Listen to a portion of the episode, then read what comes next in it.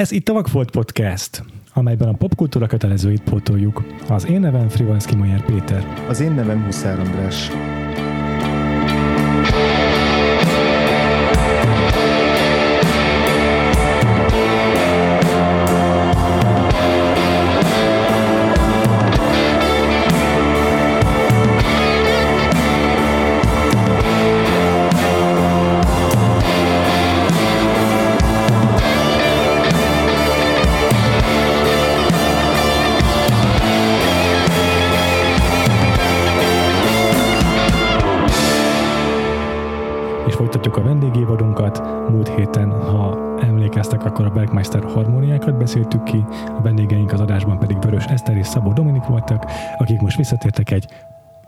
Saját kedvencet megbeszélni. Sziasztok!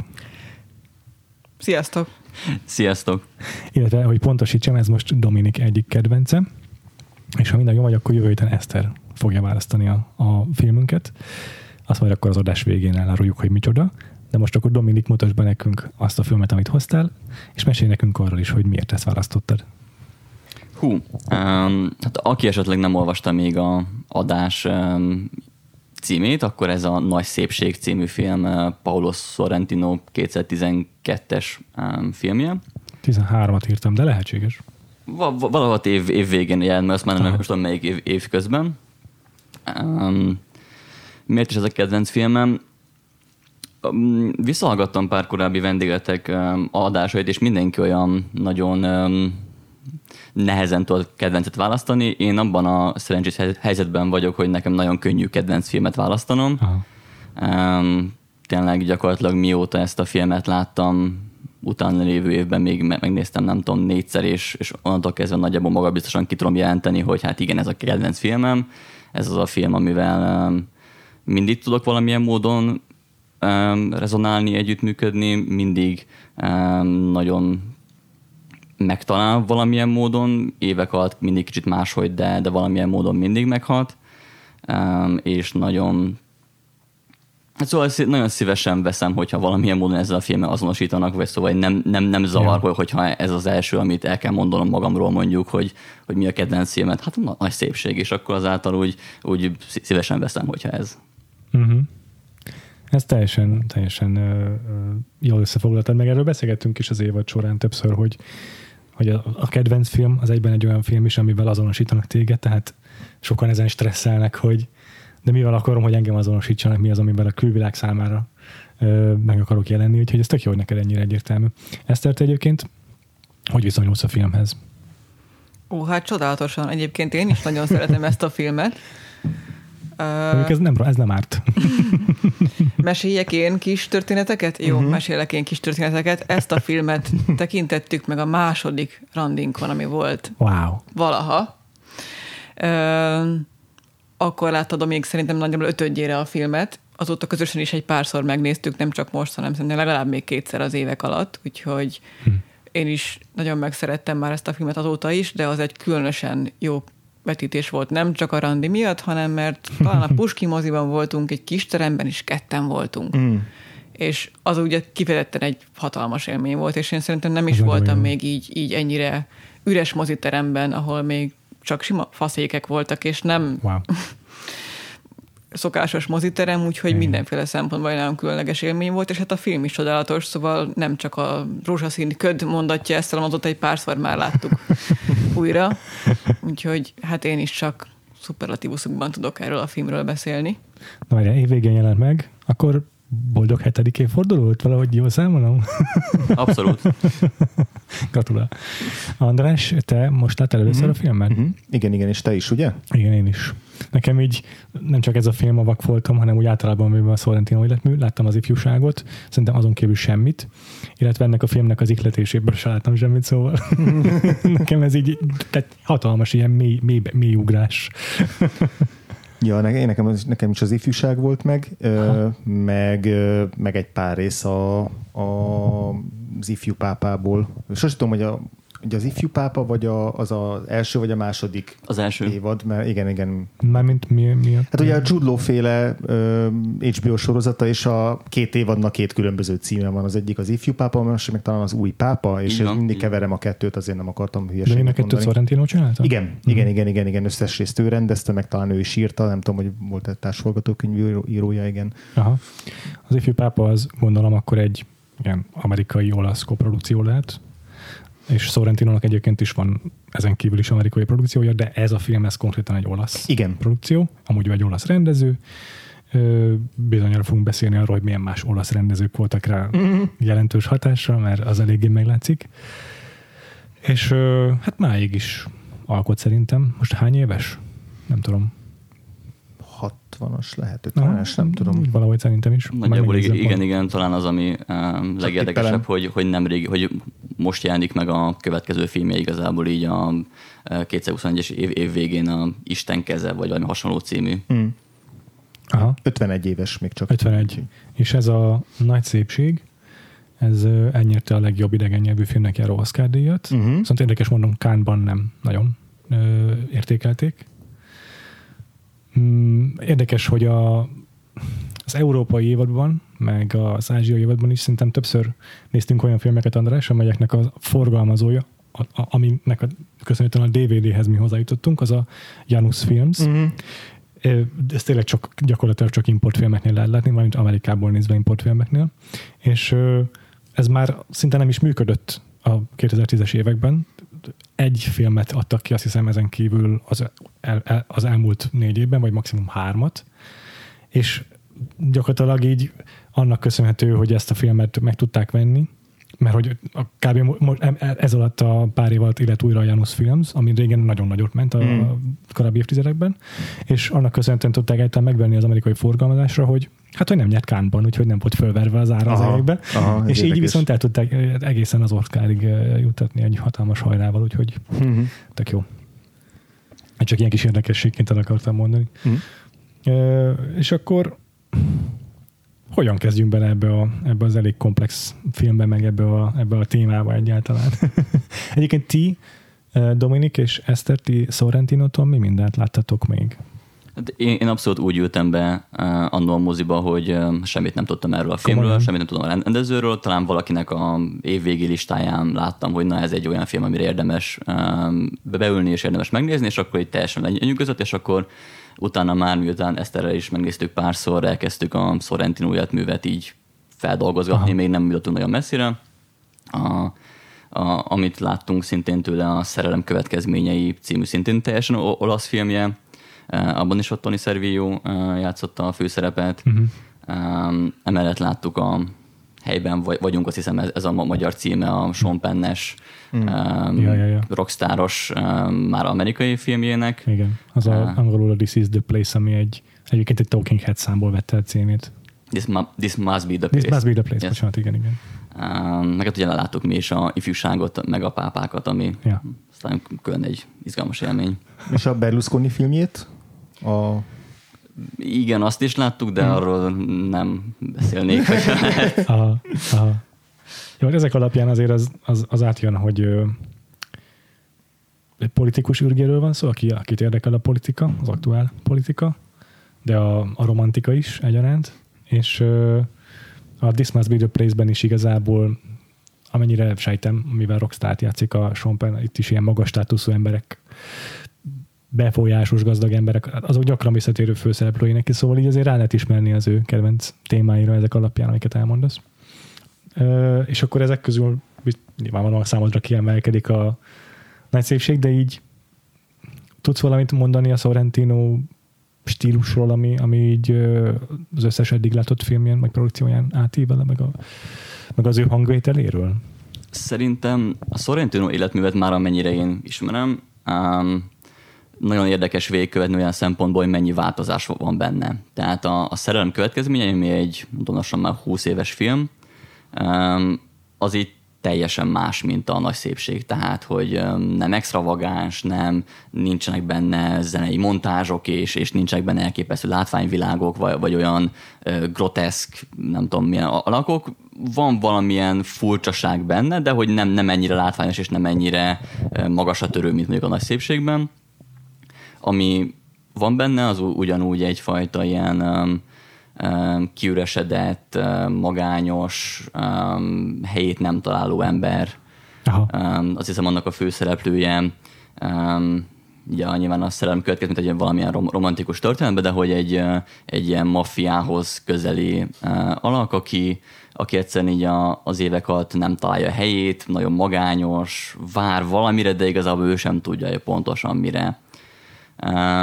Ez a szerelmi következménye, és utána, ami nekem itt tényleg fejben abszolút illeszkedik ehhez, az a helyben vagyunk, ahol meg Sean Penn egy olyan kiöregedett rockstart játszik, aki, aki így hát már ugye jóval túljutott a saját csúcsán, és egyszerűen szintén nem találja a helyét, tehát hogy így nem, nem, nem tudja, hogy pontosan mit is tud ezzel az életnek nevezett dologgal kezdeni, depressziós, mélabús, furcsa, de hogy igazából nehéz megállapítani, hogy pontosan mi a baj nagyon sokáig. Inkább azt látni, hogy, hogy egyszerűen nem, nem, nem, nem, nem, nem találja a helyét, nem uh, visszatekint az életére, és egyszerűen nem, nem, nem boldog attól, amit ott lát. Aha.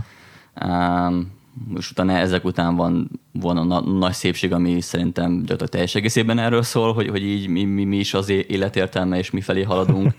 uh, és ezek után az ifjúság szerintem meg, megint tökre jó illeszkedik ehhez, uh, mert az meg egy, ugye a Michael Caine meg a Harvey Keitel karakterén keresztül az öregedés, ugye egy két öreg ember, aki, aki visszatekint arra, hogy mi is volt az elmúlt évtizedekben, vagy mi is volt az életében, és akkor ezt hogyan élje meg ezt a öregséget. Tehát, hogy, hogy nekem abszolút van, van egy ilyen e, életművön keresztül vonuló gondolatsor, amellett, hogy vannak az ilyen nagyon politikus filmjei, mint az Il Divo, meg a Berlusconi film, a Luca, vagy nem is tudom mi a uh, Laura, nem tudom, valami hasonló ilyen a címe.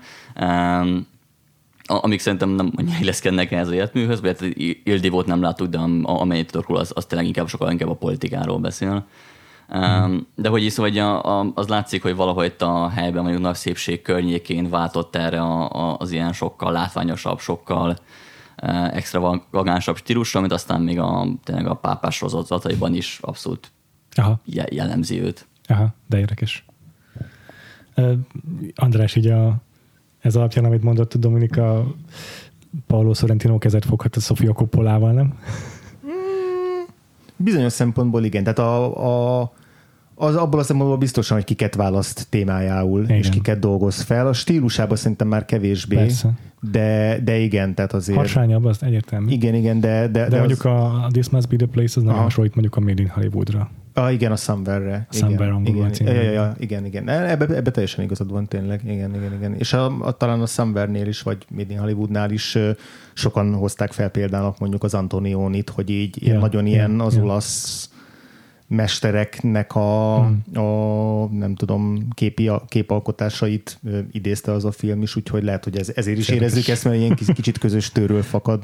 Hát igen. De, de egyébként abszolút igen, tehát az ilyen aranykalitkájukban igen. szenvedő gazdag emberek, mint fő téma, és akkor szerintem arról is érdekeset beszélni, hogy mennyire fordul feléjük mondjuk empátiával, akár a filmkészítő, akár a film, mennyire szeretné, hogy a nézők empátiával forduljanak feléjük, mennyire mizantróp, mert szerintem ebben is van egy kis különbség így a mondjuk pont a, a Sorrentino meg a, meg a Coppola között. De Le, ez lehet majd... erről beszélni, kíváncsi leszek. Ja, ja, ebben majd nem később belemeltünk. ja, ja, ja. Mert ez Sőt. szerintem mindig érdekes kérdés, hogyha valaki ilyen nagyon dusgazdag emberekkel kell foglalkozik, nem tudom, lehet, hogy csak azért, mert most néz, nézem a Succession harmadik évadját, és akkor így szerintem ez ennél a kérdés mindig érdekes, hogy akkor kigúnyolja őket, vagy rokon szembez velük, vagy valaminek az elegye, vagy inkább hátra teszi a kezét, hátra dől, hogy ő nem akar ítéletet alkotni, alkosson ítéletet a néző, tehát szerintem... Igen. És hát igazából a 2008-as világválság óta egyre inkább ez foglalkoztatja a film, a filmrendezőket. Mm. Szerintem rengeteg ö, sorozat készül a témában, ahol milliárdosoknak a szerencsétlenkedéseit látjuk, és belül őz gúnyt az alkotó, akár szatirikusan, akár egyéb módon, mm. mint a Succession. Úgyhogy elgondolkodhatunk azon is, hogy a, ebbe a sorba beleillik a nagy szépség. Mm. Sőt, Sorrentinnak van egy um, még korábbi filmje is, aminek azt hiszem az a neve, hogy a, a felesleges ember, hmm. ami így, amit szintén nem láttam, de hogy a címe alapján abszolút olyannak tűnik, ami illik ebbe a sorba. Aha, ez jó.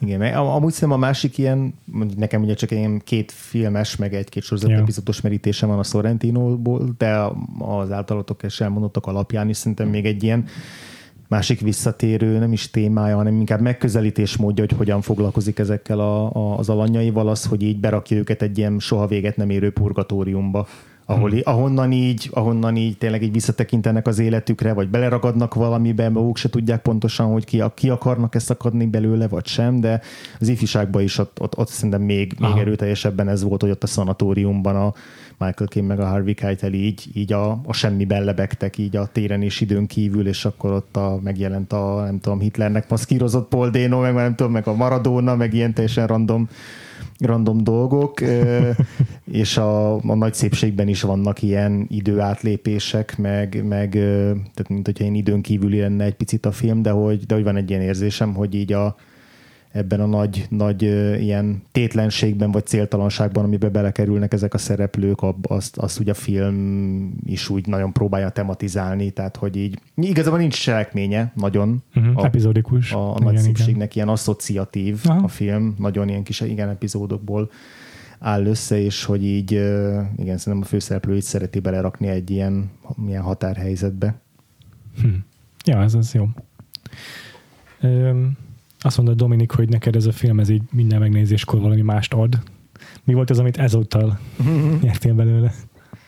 Um, inkább talán onnan közelíteném meg, hogy minden alkalommal más válik hangsúlyossá benne. Tehát, hogy, hogy alapvetően nyilván a, a témákat, vagy a, tehát, hogy maga a film már nem okoz olyan szempontból meglepetés, bár még mindig vannak olyan apróságok, ilyen nem tudom, akár zenében, akár karaktermomentumokban, vagy párbeszédekben, vagy valahol látvány, tehát valahol a, az egész díszletben, ami így meglep, de hogy ami például most kifejezetten feltűnt, vagy szóval hogy máshogy kezdem el értelmezni azokat a dolgokat, vagy más válik hangsúlyossá. Tehát hm. amikor 12-13 környékén először láttam, vagy so, több többször láttam, akkor nekem sokkal inkább a, a negatív vagy pessimista olvasata vagy hangulata azon volt, ami meghatározó, tehát ez a, az életnek semmi értelme, vagy hát nem, nem, nem lehet ja. megtalálni az élet értelmét, és, és hogy ez ilyen sehol nem vezető dolog, és hogy az egész élet egy ilyen örök keresés. Mhm. Mo, most például sokkal jobban feltűnnek azok a momentumai, amik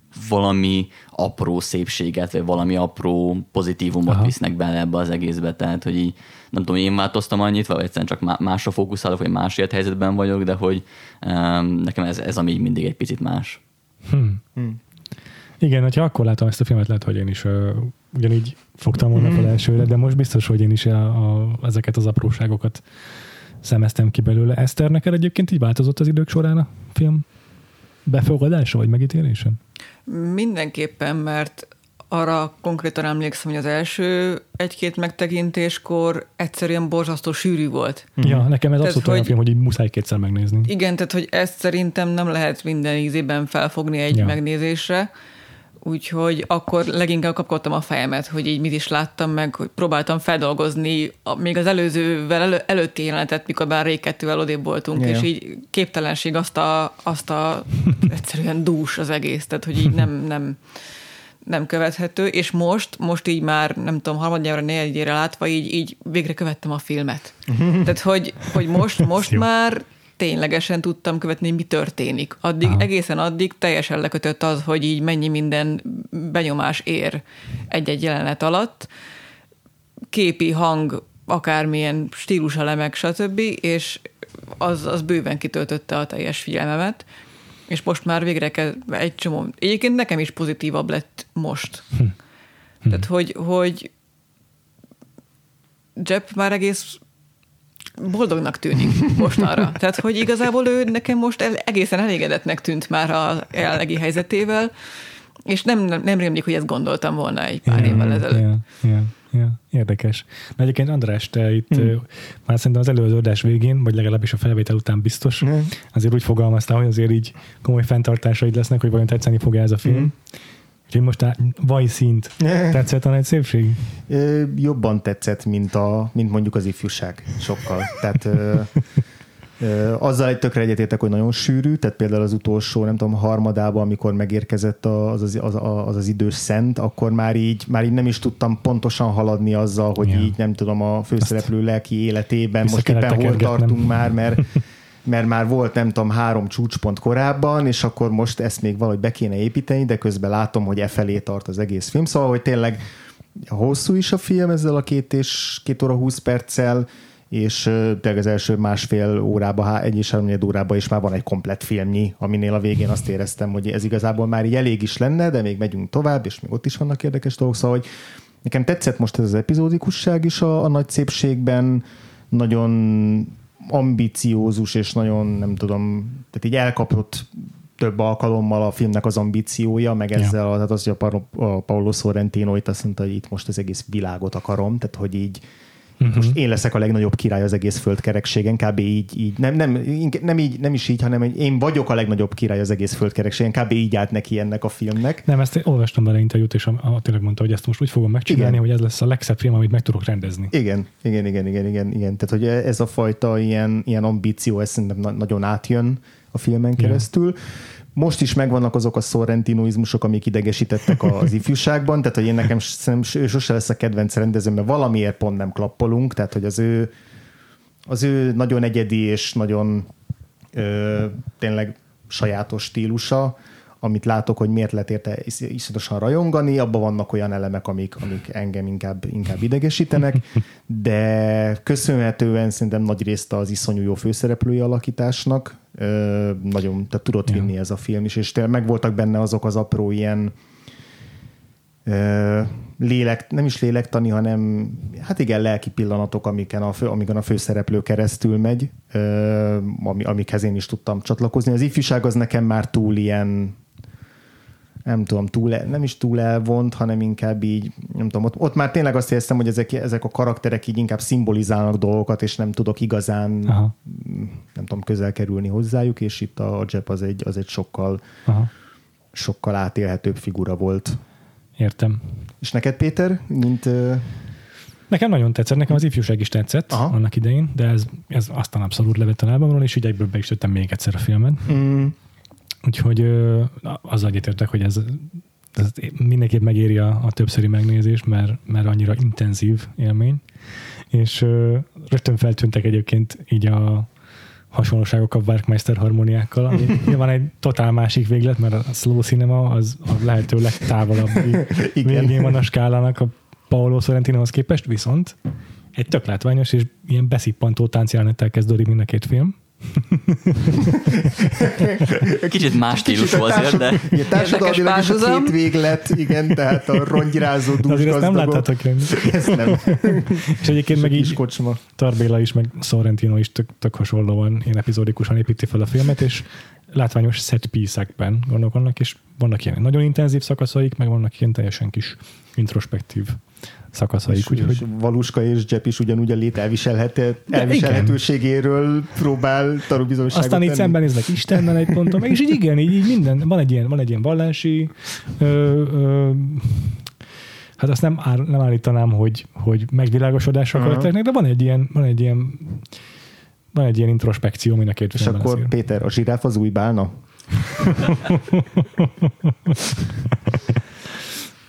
És hát igazából nekem a, a erre válaszol. Annyira evidens. Nem, nem, nem nem szükséges. Ja, ja, ja. Egyébként nekem így a, a Sorrentinoval, meg a rendezésével kapcsolatban egyszer levett a lábamról, ahogy ezt Mm. a filmet ö, ö, fényképezi, gyönyörű, és Róma meg egy, egy, egy olyan város, hogy így tényleg elég, elég szépen fényképezni, és így én szívesen elnézegetem két órán keresztül. Ö, ez, ez, ez, ez a film, ez így nekem tényleg megadja azt, hogy, hogy eltekintve a Jebtől és az ő karakterével való azonosulástól is, már önmagában az, hogy, hogy Róma milyen nagyszerű város, és milyen jó, hogy így meg van örökítve, és így tudom nézni. Mm. Nekem ez is egy tök jó élmény volt, mint turistaként bejárni Rómát egy kicsit újból. Nekem, nekem ez is nagyon tetszik, hogy Sorrentino hogy imádja a fővárosát, és, és, és így az egész mm, film az így szépen végig kíséri, hogy, hogy ikonikus helyszíneket Mhm. mm-hmm. látunk, szép ö, környékeit Rómának. Nekem ez, ez nagyon ö, ilyen imponáló volt. De amúgy meg igen, Jeb karakter, a főszereplő, hogy hívják a színészt? Tony Servillo. Köszi. Ser- Servillo, igen. Ő már eddig nagyon sokszor játszott együtt, a, vagy játszott a Sorrentino filmjeiben, és valószínűleg így nem is kell megbeszélniük semmit, hanem így elolvassa a scriptet, és akkor oké, okay, go. És, és nagyon-nagyon megnyerő tényleg az ő alakítása. Nincs könnyű dolga, Uh-huh. tehát lehetne egy borzasztó ellenszembes figura is, ez a Igen. Jeb, nagyon könnyen átfordulhatna abba, hogyha egy szatirikusabb in- Mhm. interpretációt látnánk mondjuk, de, de nagyon ügyel arra, hogy egy érzékeny figura legyen, akinek a sebezhetőségeit látjuk, és aki, aki ö, így feltárulkozik a, a néző számára, úgyis, hogy egyébként gyakorlatilag nincsenek ilyen igazán extrovertált pillanatai a filmben. Mármint, hogy úgy viselkedik, egy, egy ilyen, uh-huh. a karakter egy ilyen, az angolban ez a socialite kifejezés van, hogy így ilyen társasági ember, a társaság középpontja, de valójában így igazából titokzatos figura marad. Igen, meg hogy igazából ő úgy a társaság középpontja, hogy így, így, így folyamatosan kivonja magát a társaságból. Aha. Tehát, hogy mindig egy olyan pozícióba tartja magát, hogy ő igazából már kilépett az életből, ő már így felülről szemléli az egészet. Persze, hogyha megünneplik a születésnapját, akkor ő is ott partizik, meg részt vesz a filozófikus későesti beszélgetésekben, de hogy ő igazából már így Nem ő, már így túl van ezen az, egész, ezen az egészen, és akkor ilyen, ilyen kicsit ugye maga is filozofál arról, hogy, hogy vagy, vagy kimondja azt, hogy egy mizantróp, meg hogy, meg hogy megvádolják azzal, hogy snob, tehát hogy van egy, ilyen, van egy ilyen pozíció, amit ő elfoglal, hogy a többiek azok még így küzdenek az életben dolgokért, de hogy ő már így, ő már csak egy ilyen filozófikus fölényből ö, szemléli ezt az egész kérdéskört, hogy mi az élet, és hogy azért érdekes a film, mert hogy kap pár olyan váratlan impulzust, amitől ez megbicsaklik. Tehát, hogy szerintem ez egyik kulcsmomentum a filmben, amikor, amikor van egy temetés,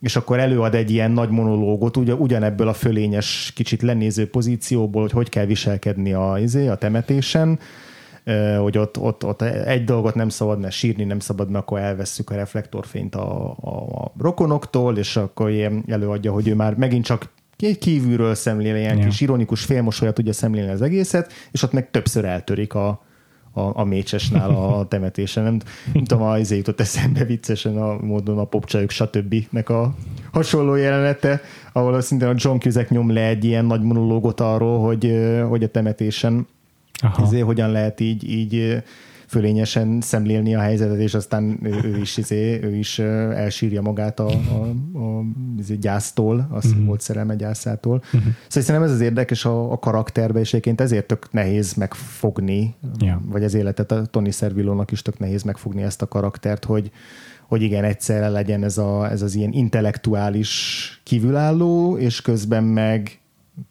közben meg mégiscsak arról szól a film, hogy így ő hogyan hasonlik meg egy picit, és hogyan, hogyan kerül vissza abba, hogy megint így érezzen dolgokat. Tehát lehet, hogy azért érezzük, mert, bocsánat, lehet, hogy azért érezzük, mert én is azt éreztem, hogy, hogy így egész optimista a film végkicsengése, hogy lehet, hogy ezt azért érezzük, mert hogy igazából attól függetlenül, hogy szar lesz neki, tehát hogy szomorú lesz, meg nem tudom, de hogy úgy megint elkezd egy picit érezni, nem? Vagy van, De. van benne egy ilyen, hogy a film elején ilyen teljes Hát valamire rátalál, mert addig üres volt az ő élete, igen. igen, igen, és nem lett sokkal sű, gazdagabb, Pont sőt, egy látja be, csomóan, hogy- csomóan eltűnnek mellőle, vagy meghalnak, vagy elköltöznek, vagy sose voltak a barátai, vagy aki a barátja, már az se, tehát, hogy, Igen. de igen, Hát igen, a a film, ráismerés arra, a hogy film végére azt látja be, hogy ezek, ezek a ezek a felszínes dolgok, Hmm. amikkel eddig ő szórakoztatta magát, azok szükségtelenek. És hogy amit a, a szerzetes nő mond neki, vagy apáca mond neki, nem tudom, az a pár ilyen egyszerű írték, egyszerű gondolat, azok, azok, azok változtatják meg őt igazából, azok, amelyek így ráébresztik, hogy egész máshol kell keresni az ilyen lelki békét. Úgyhogy ez egy ilyen nagyon komplett Hmm. ilyen életfilozófiai mm, gondolatmenet, amit ebben a filmben látunk. És valószínűleg az idős, illetve a, a későbbi az, a, az ifjúságban is a, egy, egyre inkább, egyre inkább kihangsúlyozódik, meg kifor uh, Sorrentinonál szerintem. Nem tudom, a korábbi filmjeiben mennyire volt ez jellemző vajon, hogy így az élet értelmén filozofál. Szerintem ab, abszolút meg te- teljes mértékben, tehát pont a, a Sean Pepper-es Aha. um, amerikai filmje is, is nagyon um, sokban hasonlít ilyen szempontból Aha. ehhez. Tehát ott is a, a azt hiszem Cheyenne a, a rockstar neve, eh, vagy a karakter neve, um, nagyon sokáig ugye nem, nem, nem találja a helyét, elindul egy ilyen egészen burleszkerű, vagy nem is olyan szür, szürreális náci vadászatos bosszú hadjáratra, um, de, de, hogy, de hogy közben mindig ott van az, hogy ő, ő hogyan viselkedik a családjával, mik azok az értékek, amiket igazából ő, ő fontosnak tart, és, és a film végére valahova eljut, egy, egy látszólag sokkal boldogabb, vagy sokkal önmagával megbékéltebb ja. szituációba. Szerintem talán inkább ez a fontos, Igen. hogy, uh-huh. hogy mennyire tudunk meg, megbékélni önmagunkkal, és mennyire tudunk megbékélni az az élethelyzettel, ahová jutottunk az életünk végére. Igen. igen, igen, én is azt érzem, hogy itt most nem az a film végkicsing, hogy a, hogy a Jepp itt nagyon megváltozik majd, meg hogy nagyon más életet fog élni. Jaj. Lehet, hogy pár dologban majd máshogy fog élni, lehet, hogy nem. De igen, hogy ez van ez a kis pillanat, hogy így, vagy nem pillanat, de hogy amit felől ez a film, ez a kis időpillanat, hogy így jobban magára ismer, vagy jobban, nem tudom, self-conscious lesz, vagy, vagy nem tudom, hogy pontosan hogy fogalmazzam meg, de hogy egy picit, picit jobban befelé néz, és ott meglát dolgokat saját magáról. És ja, hogy ebben igen. lesz több, nem abban, hogy itt igen. most hirtelen teljesen más, más ember lesz, és máshogy fog Persze. viselkedni. Igen. És szerintem ilyen szempontból tök jól illik ebbe a sorba az ifjúság is, ahol a, a két öreg karakter teljesen máshogy uh, fogja meg ezt az életvégi helyzetet, de hogy a végén mind a ketten hoznak egy-egy döntést, hmm. um, ugye, yeah. hogy, hogy, hogy igazából merre felé haladnak, és mennyire tudnak megbékélni ezzel a helyzettel. Ja, igen. Hmm. Még azon gondolkoztam itt a, a nagy szépség kapcsán, hogy, hogy így menny, vajon mennyire igaz az, hogy ő az egyetlen, aki nem lesz a film végére képmutató. Mert valamiért azt éreztem film közben, hogy majd ez lesz a végkicsengés, de nem vagyok meggyőződve róla, hogy igazából ténylegesen ez a filmnek a végkicsengése, mert több olyan szereplő is van az ő baráti körébe, aki azért hasonló kis revelációkat át. Tehát ott van az a, nem, nem emlékszem a nevére, az a bajuszos barátja, akinek ilyen színészi, meg drámaíró ambíciói vannak, és van egy fiatal barátnője, aki mindig lepattintja, hogy ilyen tök bunkó vele. És akkor ő a, a film végén, vagy a vége felé Igen. igazából azt mondja, hogy ő Róma nem neki való, és ő ja. inkább visszamegy a kis falujába. Tehát, hogy van több ilyen személy, akik, akik különböző módon és mértékben átélnek ilyen revelációkat, és akkor van, akiből szerintem picit így gúnytűz a film, mint mondjuk az a szereplő, aki elmegy valami, nem tudom, szerzetesnek Afrikába, és Igen. korábban is így lerántja lóra a Jep a, a nem tudom, leplet, hogy milyen képmutató, meg van, aki tényleg valamit átértékel, de hogy mindenki átértékel egy picit valamit az életében, nekem inkább ez volt az érzésem. Csak hogy ezt inkább bedobom, hogy mert szerintem az is szól a képmutatásról is. Hogyne, vaskosan, vaskosan, persze. Hogy így mennyire, mennyire kép mutatóak a filmnek a szereplői, vagy ki, ki mennyire lép ki ebből. Hát a Jeb az gyakorlatilag ebből épített karriert. Lerántja a leplet a képmutató, mm.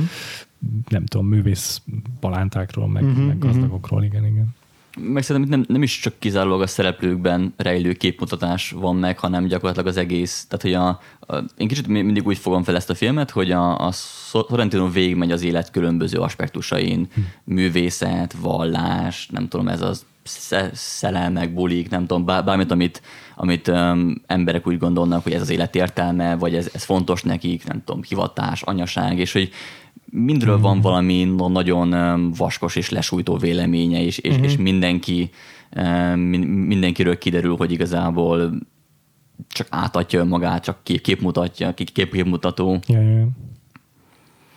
Um, és, és hogy szóval ez valahogy na, nagyon um, szerintem ad a filmnek egy ilyen folyamatos tehát kicsit olyan, mintha minden jelenetben lenne egy ellenjelenet is, tehát hogy minden jelenet egyszerre nagyon pozitív, de közben a következő pillanatban már ott van az, hogy, hogy miért nem az, és, és, és, hogy, és hogy mi, mi, mi benne az, ami el, elviszi a fókuszt, és mi az, ami már kicsit ironikusabb, vagy egyszerűen meglátjuk, hogy az, amit mm. fél percek korábban még szépnek, és, és lenyűgözőnek, és pozitívnak gondoltunk, az igazából miért nem az.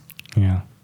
Nekem az a, azt tetszik ebben a, a az, hogy ez egy olasz film és egy római kontextusban játszódik, hogy ez a full dekadens társadalmi elit, ez itt tök szépen párhuzamajtható az akkori Rómának a, a gazdag nemeseivel, és hogy abban is mennyire gyakran visszatérő elem ez a, hogy olyan szintű a dekadencia, hogy az már, már megvetni való, és ugye azért a birodalom bukásához vezet, és itt is egy ilyen helyzetben állunk, ahol, ahol ez, ezt látjuk, hogy tényleg már, már jó dolgokban nem tudnak mit kezdeni magukkal a szereplők, és nevetséges dolgokat produkálnak Nekem ez így nagyon tetszik, hogy ez tényleg sikerül Rómában így meghúzni a, a Sorrentinónak.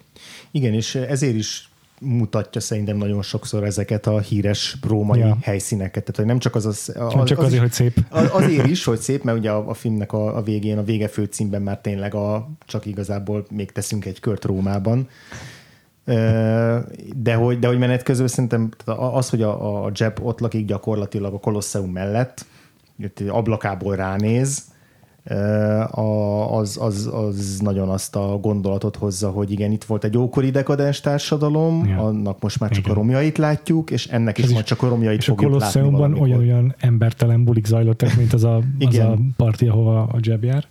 Tényleg. És a film eleje egyébként meg az, hogy egy japán turista annyira gyönyörűen találja a romát, hogy belehal. És ugye ez is egy tök helyes jelenet igazából. Igen. És a filmben meg az, hogy mégiscsak meglátja a szépséget a városban. Hát meg ugye ott a Rómát látni és meghalni, az látszik is az első képek egyikén. Ez és, a Stendhal szindróma. Igen, és a végén ugye megmutatja nekünk Rómát. Tehát, hogy ez picit nekem ja. az is benne van, hogy így, oké, okay, láttad már a filmet, úgyhogy eddig volt érdekes, hidd el. Tehát, hogy... Hmm. Én nekem az volt benne egyébként a, a megért, én ezt értettem ebből meg, hogy, hogy, az elején ugye az, hogy ott látunk egy egy turistát, aki belehal a gyönyörűségbe, az, az a jab nek a, az ilyen gúnyos ö, attitűdjéhez rokonítható, hogy, e, hogy ezen kell, ez, ez mennyire, mennyire röhelyes egy ilyen. És az, hogy a film végére a, a, a Róma mégis ilyen, ilyen esztétikus élményé válik, ahol, ahol, ahol nem gúnyolodunk azon, hogy ez egy szép város, hanem tényleg befogadjuk, az egy a Jebnek magának a karakterfejlődését szerintem vizuálisan reprezentálja? Az első jelenetek egyike, vagy tényleg ilyen fél másodperc, hogy a, mindnek nekem is ilyen nagyon sokadik megnézésre tűnt föl igazából, hogy, hogy még mi, mielőtt igazából gyakorlatilag az első képkockákban látunk egy megtermett eh, fehér atlétás, ilyen klasszikus olasz úriembert, aki, a, aki egy ilyen nagyon szép kútban, tehát ilyen a, nem tudom, a tehát Trevik úthoz hasonló épület együttes előtt így a mm. hónalját mossa a vízből, meg, tehát, hogy a, megmosakszik gyakorlatilag, tehát, hogy ez kicsit nekem mindig előrevetíti most már azóta, hogy, hogy, hát, hogy is fogunk ez a Rómához hozzáállni. Aha, ez jó, tényleg, rá is, is emlékeztem. ez jó. Igen, de ö, szerintem egy picit beszéljünk arról, hogy tényleg általában véve jó a pozitív a fogadtatás a filmnek, de, de azért van egy, van egy szelete a nézőnek, akik még ezt is képmutatónak tartják, amit a Sorrentino csinál a filmhez. De neked is egyébként valószínűleg az ifjúság az ezért is nem kattant be annyira, mert lehet, hogy a, az már annyira úgymond elvont, ahogy a szereplők beszélgetnek, hogy az már szinte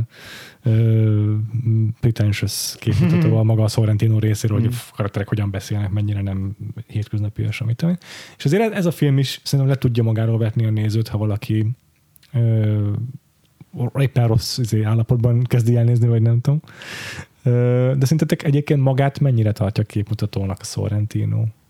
Nekem ez pont a, a mostani megtekintés kapcsán um, tűnt fel, vagy így éreztem benne ezt az aspektust, hogy tényleg szinte az első jelentek egy, egyike, hogy látunk egy performance művészt, aki mesztelenül sarlókalapácsot magára yeah. borotválva, ilyen mennyasszony tüllel, vagy nem is tudom mivel neki rohan a falnak, és utána uh, Jeppel beszélget, hogy így ő, ő a rezgések rezgésekből érzékeli a világot, és hogy a rezgéseken keresztül um, próbálkozik így a művészetét eljutatni az emberekhez, és akkor egy Csapi elkezdi kérdezgetni, hogy tehát mik ezek a rezgések, tehát mik ezek, amikkel igazából te, és akkor egy nagyon hosszú, nagyon szolgáltató párbeszéd zajlik, amíg a, végül a művészhölgy hát elsírja magát, hogy ő nem tudja, mik ezek a rezgések, amikről beszél. Igen. És hogy nekem ez most így eh, kezdem néha azt érezni, hogy ez, ez valahol Sorrentónak is egy ilyen öniróniája, hogy, hogy, hogy igen, igen, azért tudjuk, hogy itt eh, nagyon komoly és fontos dolgokat mondanak nekünk a szereplők, de hogy el tudjuk azért fogadni, hogyha ebben így nem látjuk meg a, a, az értéket vagy az értelmet. Aha. Csak azért is jutott ez eszembe, mert a Sofia Koppolás összehasonlításon gondolkodtam korábban is. Uh-huh. Nálam ez a, ez a társadalmi elitnek a bemutatása, ez tényleg so, szinte soha nem ö, glamúros. Ja, mondjuk a Mária Antoinette-ben nagyon. Ö, de hogy azért, azért ott is tök erős kontrasztban áll az, hogy a Marie Antoinette hogyan éli meg azt, hogy ő bekerül Persze. egy ilyen arisztokratikus udvarba, és, és nem, nem gúnyolja ki ott a Marie Antoinette-et, viszont minden másból gúnytűz. És hogy például a Made in Hollywoodban, a Somewhere-ben, meg abszolút el, ott aztán teljesen glamourmentes, a, ahogyan él a, Igen. a Steven Dorff. És az egy ilyen szempontból biztos nehezebben befogadható, mert nem olyan szórakoztató nézni, a, mondjuk a Somewhere, pont attól, hogy ilyen lassú, meg ilyen, ilyen eszköztelen. Viszont ö, biztos, hogy elkerüli azt a vádat, hogy, hogy ő maga is képmutató mm. lehetne, hiszen annyira, annyira egyszerű, annyira lecsupaszított eszköztelen. És ugyanez mondjuk a, eszembe jutott a Scorsese-nél is a Wolf of Wall Street, meg a Casino, meg ezeknek mm. a filmnek a kapcsán, amik arról szólnak, hogy látod, ezek a az gazemberek hogyan izé, szórakoznak a, a, a, a mit tudom én milyen körülmények között megszerzett pénzükkel, meg az egész igazából mennyire ö, kiüresedett és, és bármelyik pillanatban a kártyavárként összeomhat az életük, de közben mindezt nagyon szórakoztatóan, meg csillogó villogva mutatja be a, a Scorsese, és ott is egy csomószor beleszalad abba a Scorsese, hogy nem esik le a nézőknek, hogy ő ezt nem pozitívumként ábrázolja. Hát vagy aki egyébként akár most itt a szemet Coppolánál a legjobb párhuzam talán nem is a Somewhere, hanem a Bling Ring. Mert Tényleg. arra a filmre aztán tényleg, Tényleg. az egyik legfőbb kritika az volt, hogy ez egy felszínes film a felszínességről. És hogy ezt, ehhez hasonlókat így félszemmel olvastam a nagy szépségről is. Tehát, hogy, Igen. hogy vajon mennyire felszínes ez a film, ami a szereplők felszínességéről szól. Lehet-e egyáltalán úgy filmet csinálni Hogyne. a felszínességről, hogy a filmen belül is ez tematizálod, hogy azzal a film ne legyen felszínes, egyszerűen miért ne lehetne. Az a helyzet, hogy ha tehát hogyha kigúnyolod és csak kigúnyolod egyezőjbe száz százalékban, működhet szatíraként, Igen, de de azért ez az sokkal egy inkább egycsíkú, felszínes lenne, igen. sokkal egycsíkúbb lenne. Szerintem igen, is. Igen. És szerintem ezt elkerüli Sorrentino. Én azt gondolom, hogy így másfél megnézés után alapján Mhm. mm. így, így ö, van ebben a filmben annyi lélek, meg Mhm. mm. annyi empátia, főleg a Jepp iránt, hogy, hogy, hogy, hogy, hogy nem, nem pusztán gúnytűz azéből a szereplőkből. Igen, például az a jelent, ahol ez a performance művész látjuk, az, és vele interjúzik a Jeff, az nagyon-nagyon ironik, nagyon gúnyos. De azért nem száz százalékban ez a filmnek a, a, a, a szövege, a textje. Igen, egyébként szerintem ne, engem se ez zavar a, a Sorrentino-ba. Na, akkor jó. Mert, mert nem, nem, nem is gondolom, tehát a nagy szépségről se gondolom, hogy felszínes film lenne. Aha. sőt. Nem, nekem, nekem inkább az ilyen abszurd, groteszk kis betoldások azok, amik valamiért levetnek, tehát hogy így va- valamiért azok, azoknál érzem Értem. inkább azt, hogy ilyen nagyon önszett. Tehát emlékszem, hogy az ifjúságban ott, ott vesztettem el így a, a, a türelmemet, amikor volt valami jelenet, valami hegyoldalba álltak random emberek egy út szélén, és így nem tudom, énekeltek, vagy már nem tudom, mit csináltak, ilyen, ilyen színes ruhákban volt egy ilyen tablókép már a film vége felé, és hogy az, az egyszerűen idegesített, hogy ennek, ennek így mi értelme. És Na más a- filmekben meg tökre szeretem a hasonló abszurd dolgokat, meg groteszkeket, tehát ez abszolút csak így. Valamiért, ahogy a Sorrentino ezeket elképzeli, az, Hmm. az, az, azt én valamiért nem, nem szeretem. Ez, ez szerintem tényleg csak egy ilyen ízlésbeli dolog, mert, mert közben meg látom, hogy ez miért, miért lehet nagy hatású, meg miért lehet vonzó másoknak, és hogy. Aha. nekem is lehetne az, de valamiért pont nem az. Itt a film kezdetében az a első 8 perces táncjelent, ez nem do- dobott le? Ö, nem voltam biztos benne, hogy ledob-e majd, de vitt magával a svungja. De voltak ott, voltak pillanatok, igen. Tehát ott, ott például ez a tényleg nagyon ö, izé, close-up-ba, a kamerába belenéző szereplők, és így ilyen hiperaktív módon vágunk e- egyik groteszk elemről a másikra, és akkor e- ebben topzódunk, és hogy hiába értem, hogy miért ez a célja, meg lényeg a jelenetnek, be tudtam sokalni közben attól, igen. Tehát örültem, hogy voltak más hangjegyek is a filmen belül, és nem csak ez. Hogy a, hogy a, egész, a filmen végig ugyanez a hiperaktív Persze. passzatás, bocsánat, ment volna, és ez, az, ez a groteszkérja, akkor lehet, hogy nem bírom végig, de mivel ennyire vált a hangnemben, sőt, szerintem tök fontos is ez a Nagyon. kontraszt, hogy a Jeppnek az élete és a napjai azok hogyan csendesülnek el, és hogy abban a csendben ő mikre talál rá. Például amikor van az a másik ilyen performance nem is performance művész, hanem az a fickó, akinek a, a szülei gyerekkorában minden napját lefotózták, és aztán ő ebből, ez folytatta felnőtt korában, és készít egy kiállítás, és akkor ott is a nagy csendben, ott a valamelyik ilyen ősi vagy antikrómai épületben ott megnézi ezt a kiállítást, és ott is ez így hat rá. Tehát ezek a pillanatok sokkal kevésbé működnének, hogyha nem indulna úgy a film, hogy itt csak folyamatos impulzusok Aha. vannak, és, és, és hiperaktivitás. Nekem ilyen szempontból pont a um, a film második felében van egy hasonló um, parti, uh, amikor egy uh, kislány üvöltve um, művészetel, nem Igen, tudom, igen. tehát hogy fest mondjuk úgy, tehát hogy Teljes testtel fest gyakorlatilag. el, előadja a művészetet, és akkor ezt nyilván a szülei nagyon tol- tolják, hogy ő már, Igen, már pedig nem, nem, nem gyerek és nem állatorvos lehet, hanem már pedig ő művész, Mhm. és én majd nem tudom, itt, itt vannak a mindenféle galéria tulajdonosok, akik ezt majd meg, megveszik tőle. Na de hogy ugye amikor ezt a jelentet látja a Jeb, meg a, a párja, a Romána, egy ponton túl egyszerűen kimennek erről a partiról, és elkezdenek a, az antik Rómában ilyen gyönyörű palotákat kettesben, illetve hát igazából egy, egy kísérőjükkel nézni. És az, az, az tényleg nekem nagyon azt, azt viszi, hogy, hogy öm, ahogy Jeb kiszeret ebből a, a bu- bulis, extravagáns világból, és, és inkább a, a, a keresi a csendet, a, a visszavonultságot, a, a méltóságot, a, a, azt tényleg a szé- szépet, amit nem talál meg korábban. Én azért azt, igen, itt egy, egy, pillanatra elgondolkodtam a filmnézése közben, hogy ezzel azt akarja mondani Sorrentino, hogy ami régi, az jó, a modern művészet meg gagyi. De szerintem rohadtul nem. Ö, és utólag olvastam egy interjút, amiben megerősíti, vagy hát így mondhatjuk, hogy megerősíti ezt az, a Sorrentino, mert hogy a, a, a riporter, vagy az újságíró, aki kérdezi a Sorrentinot, az azt veti fel, hogy az a kislány, aki ott rajzol, amikor itt csak látjuk, hogy, hogy, hogy borogatja a festékes vödröket, hogy az még úgy teljesen értelmetlen, és, és fel, így nem látni benne a művészetet, meg nem látni benne, hogy ez, ez egy értéket fog teremteni, aztán, de végül visszatér a film a készműre, és igaz, hogy elmennek zsebék, és más nézegetnek, de azért, azért végül csak látjuk a készfestményt, és ez tényleg szép.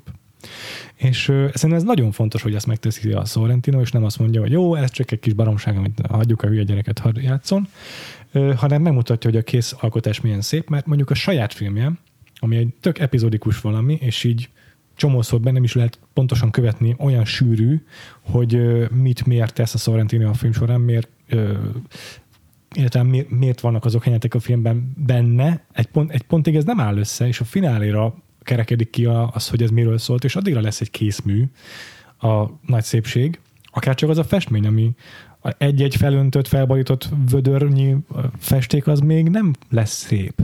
De a kész nagy egész, az viszont tényleg ö, ö, ö, igen, vonzó, vagy Igen, meg ott is nem tudom igazából, ott, ott talán azt éreztem, hogy nem is a kislányt gúnyolja ki, hanem a, azt Igen, a, az átszellemült nagy közö, úri nagy Igen. meg mondjuk Igen. a gyereknek a szüleit, akik ott ilyen büszkén feszítenek. És ott még a, a Ramona talán még ott, ott mondja is, hogy de hát ez a gyerekes sír, vagy Igen, így üvölt, tehát Igen, hogy ez igen. neki fáj.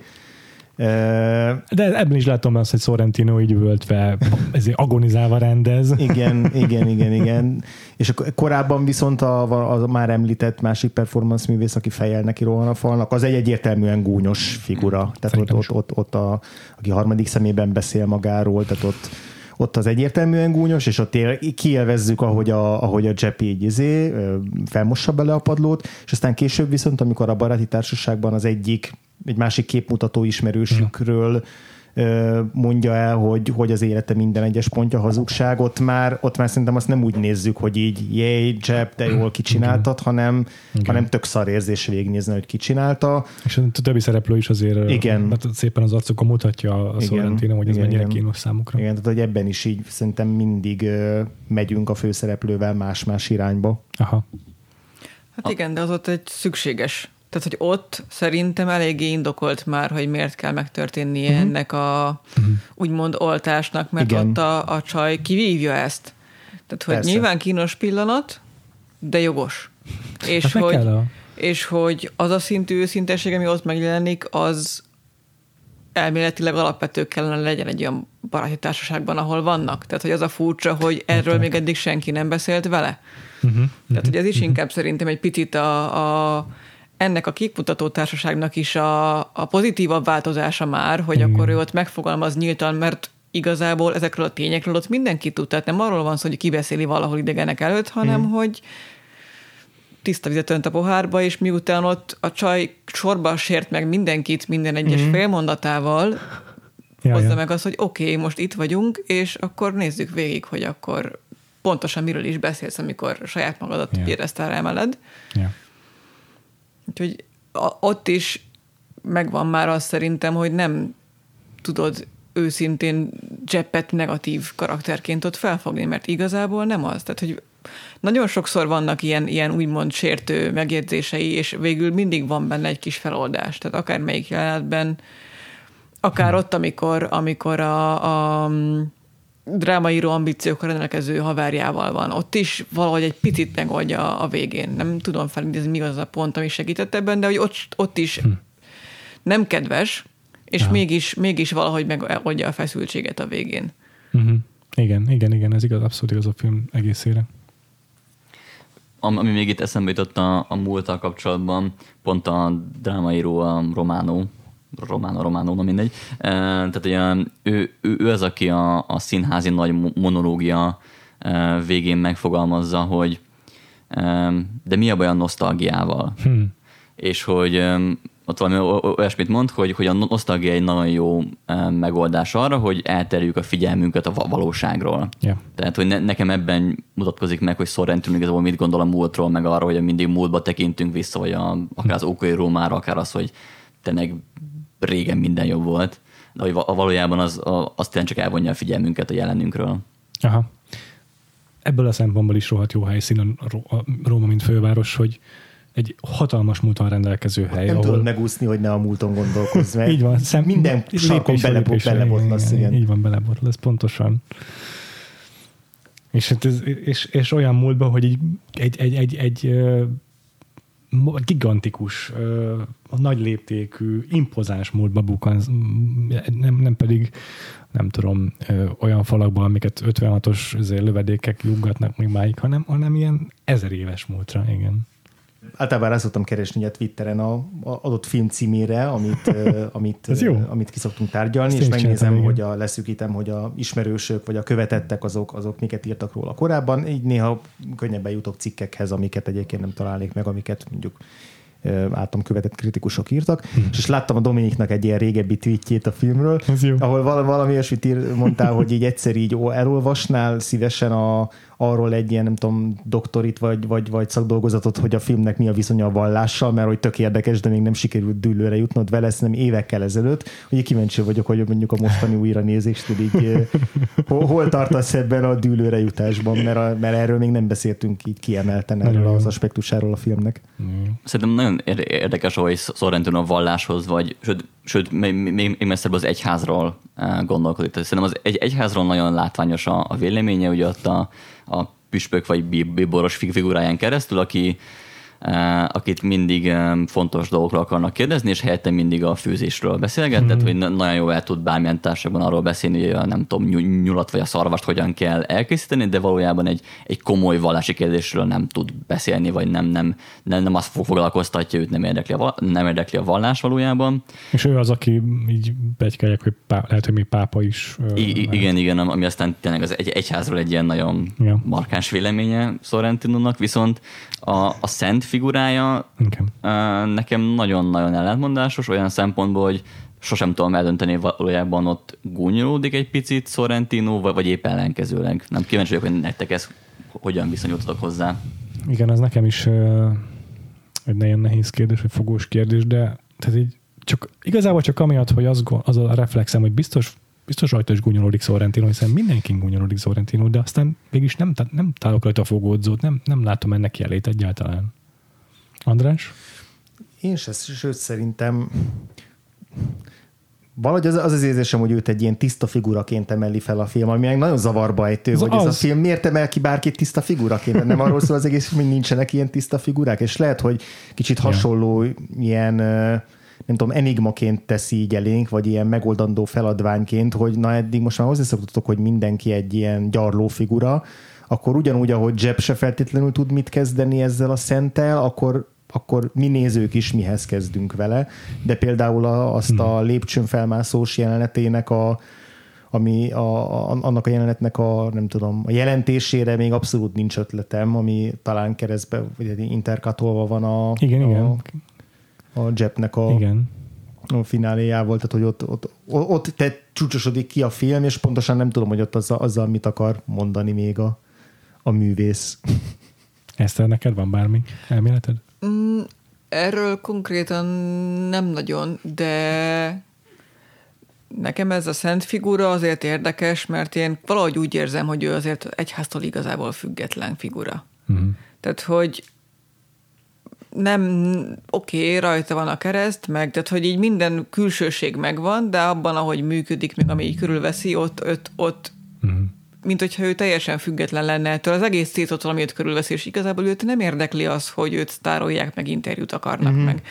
Éppen hova viszik, neki megvannak azok a dolgok, amik őt érdeklik, amit ő meg akar csinálni, ja. fel akar menni a lépcsőn, stb. Az összes többit azt meg elviseli. Tehát ahogy, ahogy állott a fotózásnál, az az, ami nekem nagyon beszédes volt, hogy igen, ezt most végig kell, ez is egy ugyanolyan próbatétel, mint a lépcsőn mászás, ő ott hmm. azt végigállja azt a fotózást, aztán majd utána halad tovább, de hogy igazából az neki mindegy, neki szerintem az nem fontos. Yeah.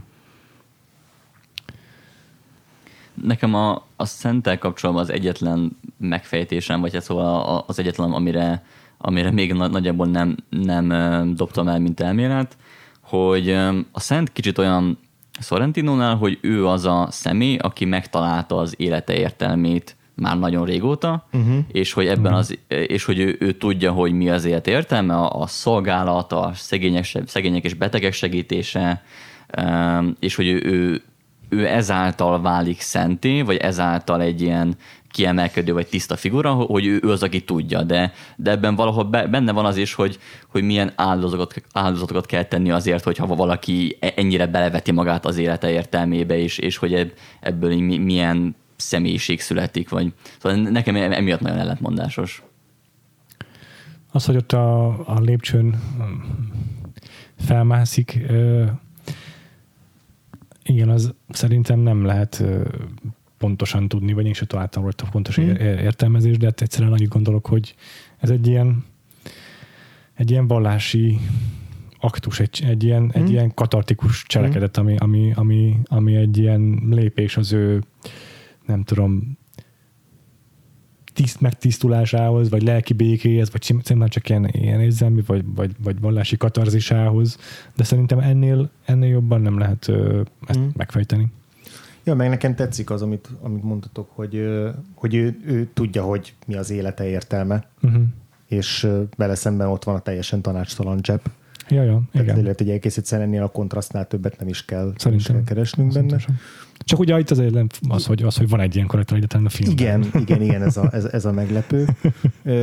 De hogy az is tetszik ezt, amit mondtál, hogy így ő egy ilyen kívülálló figura, ahogy ott mondjuk ül a, azon a kis trónuson, és így lóbálja a lábát, mint egy kis gyerek, mert nem ér le a lába, miközben járulnak elé a Aha. különböző ezért más klérusokból mindenféle ezért, előjáróságok, hogy, hogy így így korábban is, mint hogyha azzal foglalkozna egy picit a Sorrentino, hogy így most, most Róma, meg a katolicizmus, az így, hogy, hogy meg a modern életben a katolicizmus az így hogy foglal helyet, hogy nem tudom, ott van ugye Rómán belül Vatikán, ami Róma is, de nem is Róma, egy teljesen más entitás, és akkor tehát az, hogy mondjuk megjelenik az egyik apáca ott annál a plastikai sebésznél, az is egy ilyen szándékos ütköztetése így a, nem tudom, szennek, meg a full profán dolgoknak, és ezzel is így többször játszik, hogy így a modern ja. Rómában még ott vannak ezek a ilyen régiesnek tűnő dolgok, mint nem tudom az apáca. Nem tudom, miért tűnünk régiesnek, de hogy ugye mégiscsak egy Hogyne. ne, nem, a, nem, a, nem ehhez a dekadens modern életvitelhez uh-huh. kapcsolódó szimbólumok, meg yeah. dolgok, és akkor ez tradicionális valami. Ütközteti így végig, hogy ez egy helyen létezik, ez a kettő, de mégis, mintha egy teljesen elválna egymástól. Yeah. És szerintem ez a Sorrentinok a valláshoz, illetve az egyházhoz való viszonya az igazából a két pápás évadon keresztül um, hát nem is tisztázódik, de legalábbis um, kap további árnyalatokat. Hát kérdéseket vet fel. Igen. Inkább. De igen, megint csak hadd kössek ki ott, hogy mint, mint, mint földrajzi helyszín Róma emiatt is izgalmas, hogy nem csak egy ókori városnak a, a jelentősége fontos is, hanem az, az is, hogy, hogy a Vatikánnak a, az otthona, és, és a kettő együtt még így általában ezeket külön-külön, két külön nagy féltekéjében kezeli az ember ezeket az információkat szerintem, és így itt meg ő ezeket egymásnak ütközteti valóban. Az, hogy itt van egy, egy olyan város, amihez a dekadens ókori Rómát kapcsoljuk, a Kolosseumba üvöltöző tömegekkel, meg a, a szőlőt, nem tudom, tollhegyel kihányó ezért nemeseki, minden ilyesmi, de ott van egyben a Vatikán is, ami meg a, elvileg a, a keresztény egyháznak a, a önmegtartóztatásáról szól. És, és a kettő itt látszik, hogy hatással van egymásra. Hát ezt még Jepp is megfogalmazza egy, nem is tudom melyik, pontosan melyik részén a filmnek, hogy rengeteg mindent tanul úgy, hogy egy egyházi intézmény mellett lakik, és Igen. miket lát, miket figyel aha, meg. Aha, aha. Na jó, most már az adás első óráját átlépve, szerintem az örjöngő hallgatóink kedvéért most már mondjuk ki Fellini Én nevét. is ezen gondolkoztam, hogy vajon majd meddig bírjuk még anélkül, hogy elkezdenénk abzó szájjal fellinizni. mert hogy hát olvastam mindent, de szerintem azért Sorrentino elismeri Fellini hatását a filmre. Ha nem is konkrétan akarja, mit tudom én, nem, nem omázs jelleggel akarja megidézni, de azért tök egyértelmű, hogy úgy nagyon hasonló dolgok foglalkoztatják őket.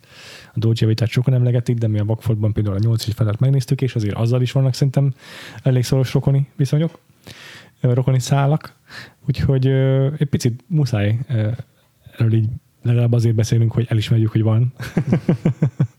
Nektek mennyire van meg így a Fellini életmű, vagy a legfontosabb filmjei? Um, azt hiszem eb- ebben a podcastban el tudom mondani, hogy nekem Igen. vakfoltom Fellini. Uh, úgyhogy én, én itt csak on, on, onnan tudom ezeket a viszonyokat, hogy olvastam utána, és hogy, Mhm. hogy igen, igen, tehát hogy Sorrentino nyilván elismeri, meg, meg nyilván tagadhatatlan. Um, viszont szerintem Sorrentino az egész életműt érdemes egyben nézni, és nem csak ezt a filmet. Tehát, hogy az ifjúságra is so, sokan mondják, hogy mondjuk ott a nyolc és félnek a, a Hmm. hat hatása, vagy a, az vagy egy másik fel, fellinire, um, kvázi homás, vagy valamiféle um, erős utalás, de hogy itt szerintem itt inkább az, az jelenik meg, hogy Sorrentino nagyon hasonló alkat tud lenni alkalmanként, mint Fellini, és hogy most egy olyan éles szakaszban van, amikor tényleg ugyanaz a, Ja. a, a fő mozgatórugóik. Ja. Az egyik, ami biztosan ilyen közös pont bennük, amit maga Sorrentino mond, hogy Fellinit azt így meg beindított, beindította az impostor szindróma egész karrierje során, amikor csúcson volt rendezőként akkor is, hogy, a, hogy az az idézet, amit a Sorrentino mond a Fellinitől, hogy Fellini minden reggel úgy kell föl, hogy na ma lesz az a nap, amikor lebukok, hogy én egy, egy, egy kamu vagyok, egy, egy, egy ez, csak tettetem azt, hogy értek ahhoz, amit csinálok. És és hogy ő is nagyon, nagyon valószínűleg hasonlóan gondolkodik, azért ragad meg ez nála ennyire. De ez csak az egyik dolog, mert a nyolc és fél is pont egy olyan rendezőről szól, aki éppen egy ilyen alkotói válságát éli meg.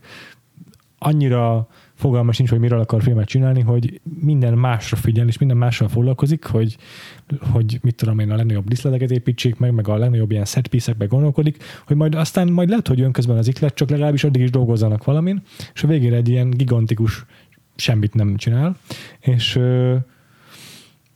nyilván ott a rendező sokkal egyértelműbben egy ilyen self-insert karakter, tehát a Fellini saját magát ö, személyesíti meg ott a Marcello Mastroianni karakterén keresztül, de hát a Jeb is 30 éve alkotói válságban van, mert írt egy regény nagyon régen, és, vagy egy könyvet, és ö, elismert is volt, és mindig azt kérdezgetik tőle, hogy mikor jön a következő, és valójában valószínűleg azért éli az életét ilyen intenzív módon, meg ennyire, ennyire ö, ilyen szociális ö, figuraként, hogy ezzel Egyébként mondja is a filmben, hogy miért, hogy, hogy tehát kimondja, expliciten elhangzik dialógusban, hogy ő mi- miért csinálja ezt, miért így él, de hát így én nekem az az olvasatom, hogy, hogy ezzel így indokolja, vagy ezzel ez az őrügye, ez a kifogása számára, hogy miért nem a könyvével, meg az alkotással foglalkozik. De valójában neki van egy írói blokja, évtizedek óta valószínűleg. Hát igen, a, a két válasz, amit erre ad, az egyik az az, hogy, hogy ilyen üres az élete, és most miről írjon, amit aztán a film vége ugye valamennyire cáfol, mert az utolsó narrációból ítélve akkor pont azt fogja megírni, vagy azt írja meg, ami a film volt maga. Ilyen, ön, ön, ön, milyen metareflexióban. A másik válasz meg, ami a, ahonnan a film címe jön, hogy egész életében hajszolta. Tehát nem csak arról van szó, hogy, hogy, hogy üres az élete, és nincs benne semmi, amiről írni érdemes, vagy ami impulzusok érik, hanem hogy mellette még ő egész életében a, ezt a nagy szépséget hajszolta, amit nem tudom, egyszer azon a fiatalkori tengerparti Ja, igen. éjszakán megélt a, azzal a És nem tud rá.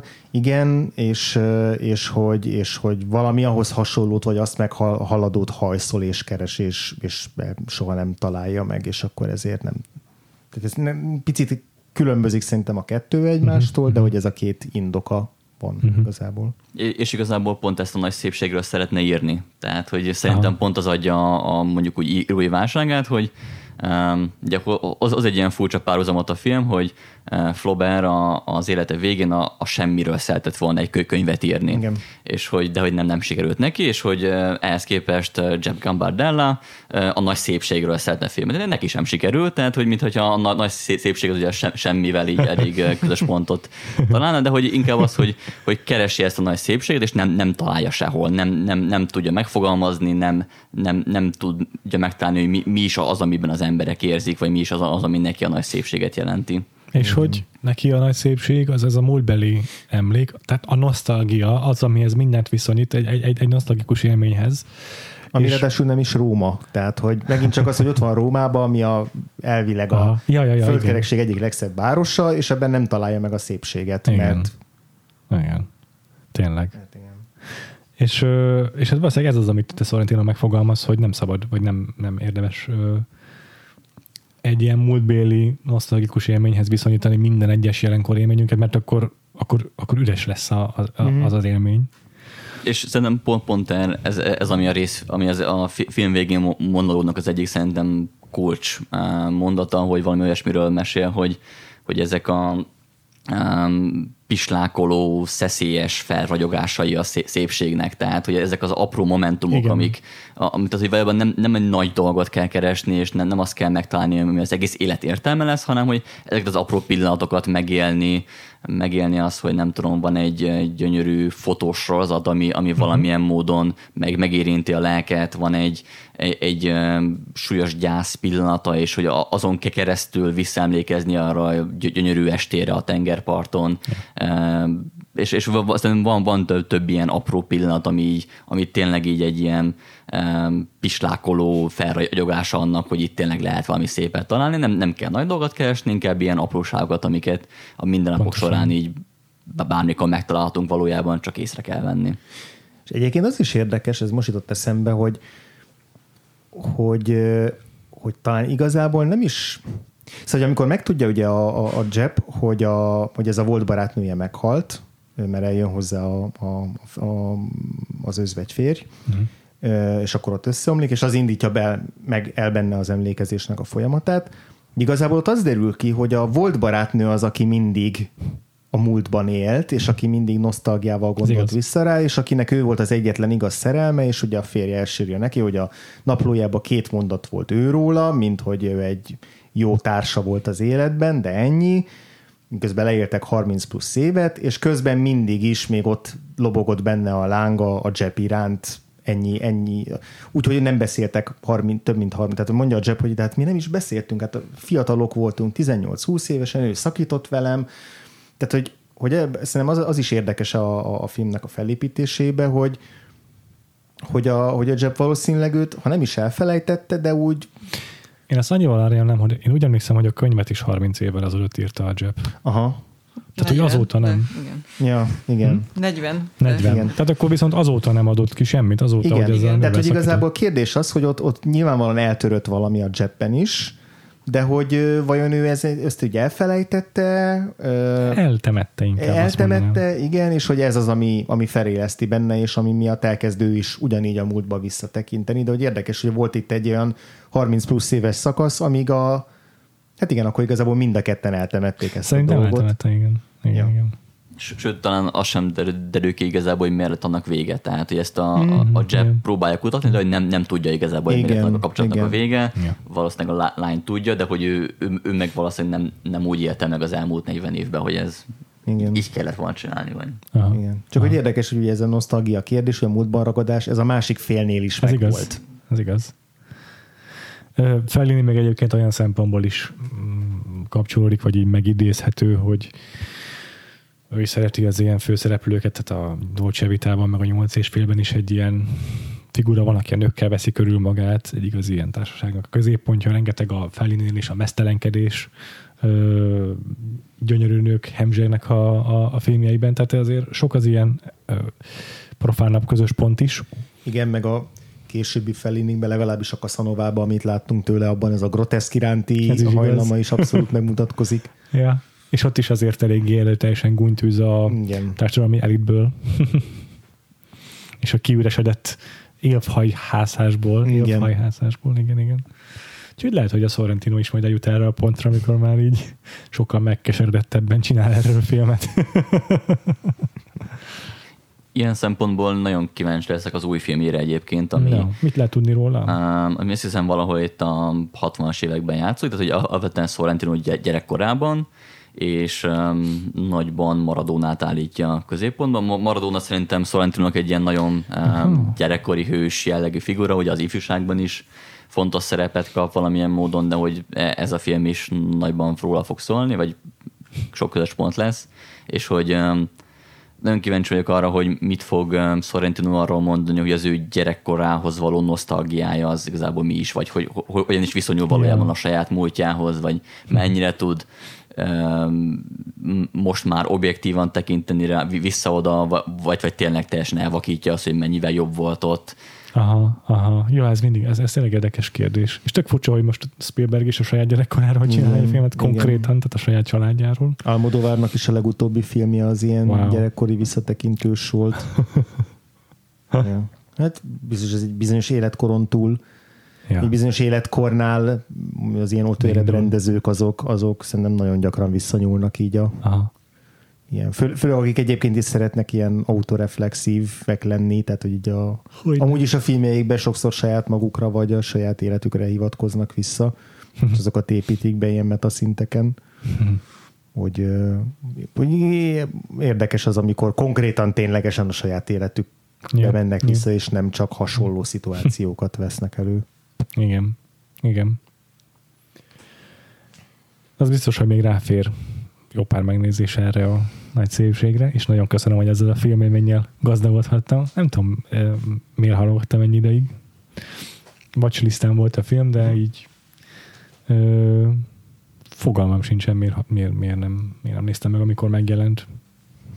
Azóta meg tipikusan az a fajta halogatás ez, amit így majd kell hozzá egy jó megfelelő lélekállapot, majd akkor megnézem, aztán így sose jön el ez a pont. Erre jó ez a Vakfolt podcast amúgy. Ja, igen, ezt egyébként tényleg a múlt héten ugyanúgy kibeszéltük a Werkmeisternél is, szóval így most is igaz volt. Van még valamilyen aspektusa a filmnek, vagy bármi téma, amit nem beszéltünk ide, fontosnak érzitek? A zsiráfról még nem beszéltünk. Fo- Mindig fontos exotikus állatokról beszélni. Flamingók, Ja, Í- Így van, így ne van. a- gyönyörű flamingók. tényleg mindig fontos. Ja, igen. Nem beszéltünk még annyit a zenehasználatról, A zenéről. mondjuk két, két, ugye, két fontos ilyen véglete van a zenének, van az opera, meg az ilyen klasszikus Igen. olasz zene, illetve hát a, a techno, vagy a modern, modern zene. Én nem tudom, mennyire lehet így egyértelműen delineálni, hogy a múltbeli zene az, ami jó, az új meg az üres, hmm. vagy azért szereti a Sorrentino a modern zenét? Hát ahogy, ahogy meg vannak fogalmazva azok a partjelenetek, szerintem igen. Uh-huh, Tehát, hogy Yeah.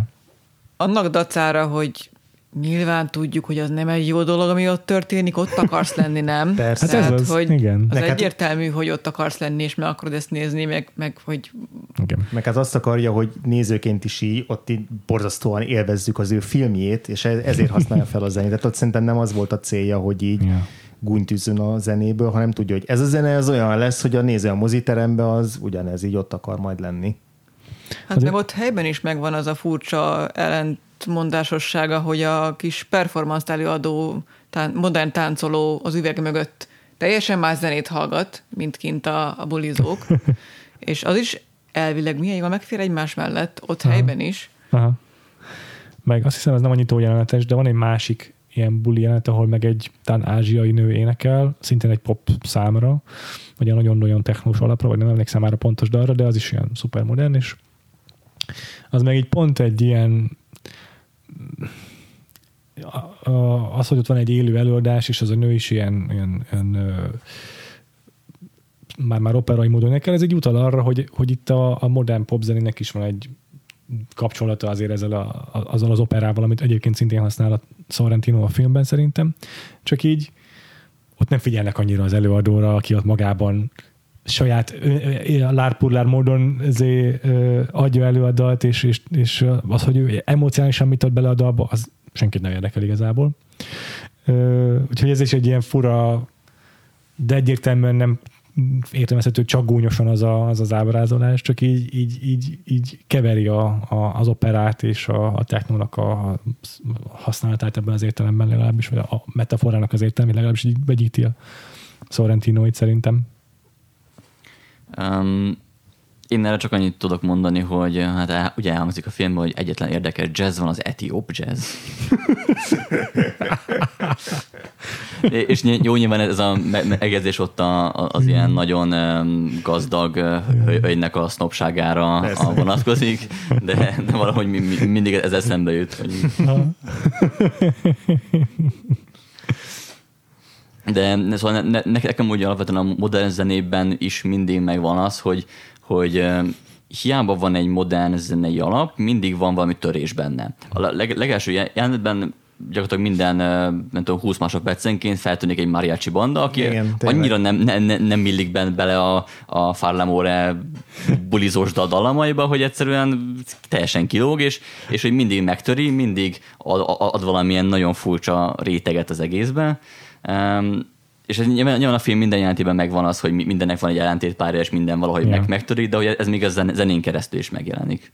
Vagy, vagy akár a leg, legelső jelenet, uh, amikor a ázsiai turisták fényképezik Rómát, ugye az van mögötte egy ilyen gyönyörű, ilyen klasszikus zenei éneklés, de hogy közben meghalnak. Tehát, hogy így valahogy e, e, e, ez, ez, ez, sem az, hogy így most evezzük a szépséget, és evezzük Rómát, és nem tudom, hanem hogy meghal valaki, ugye? Ja. Tehát, hogy így... Meg ott azzal is kapcsolja össze azt a két jelenetet Igen. a vágásba, hogy a, mutatja a gyönyörűen éneklő, mm. áriázó nőt ott a a nem, nem tudom melyik helyszínen, valami római helyszínen, és akkor egyszer csak egy ilyen éles vágással már így a, a, izé, a bulin rikácsoló valaki random ember, hmm. aki így ott üvölt. Tehát, hogy ott a teljes, meg Ez is a teljes kontraszt van benne. Akartok még beszélni az alakításokról? Lehet? Lehet mit? kik, kik voltak számotokra a legemlékezetesebb ilyen epizód szereplők a filmben? Um, nagyon ritkán um, beszélnek szerintem a nagy szépség kapcsán a, a grófokról, a, a, a két nemesről, hm. uh, akik a, a felbérelt um, tehát ilyen, szóval van, van, van egy um, nemes, egy, egy gróf házaspár, akik, akik ilyen um, elég puritán körülmények között laknak, de közben látszik, hogy ott, ott van mellettük egy gyönyörű, valószínűleg örökölt palota, ami ilyen turista látványosság.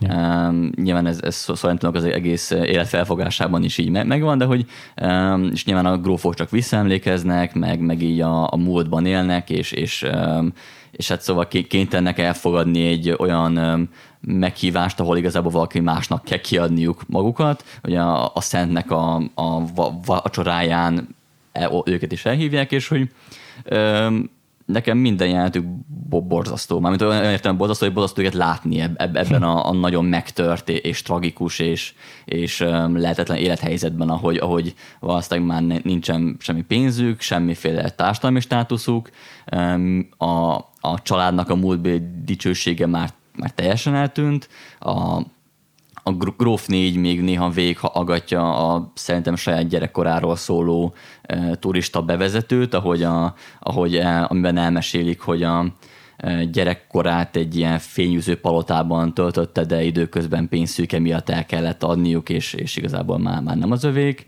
E, na például ne, ne, nekem ők nagyon emlékezetesek ilyen szempontból, és, és, és pont egy olyan e, szakaszban mutatja őket Sorrentino, amikor amúgy is több ilyen megtört pillanata van minden karakternek. Ekkor, ek- ekkoriban hal meg Romána, ja.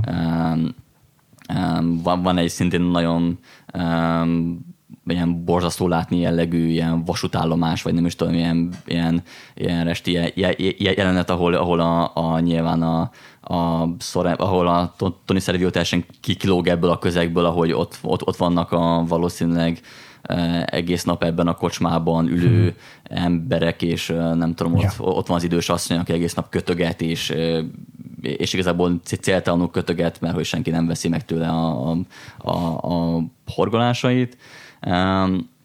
De ugye emiatt a, a grófék nekem például nagyon nem uh-huh. emlékeztesek mindig. Uh-huh. Uh-huh.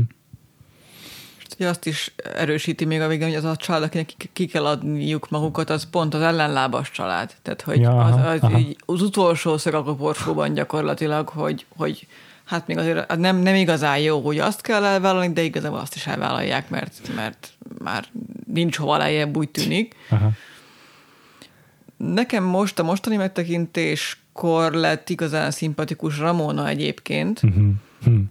Ö, ezáltal, hogy, hogy most így az utolsó időszakában van lehetősége egy olyan jellegű kapcsolatra valakivel, amilyen talán soha nem volt az életében. Okay. És, és tök érdekes őt hallgatni, beszélgetni valakivel, ami szintén valószínűleg nem túl sokszor, sokszor fordult elő vele. De ha igazi epizód karaktert kell megemlíteni, akkor én a, a hát őrült fiút mondanám, aki, aki ugye az első alkalommal, amikor látjuk, akkor ugye talpig vörösben pucéran fogadja az hazatérő anyját, a Jeb partiáról hazatérő anyját, hm. és ott, ott ő vele tudok igazán empatizálni nagyon, mert, mert láthatóan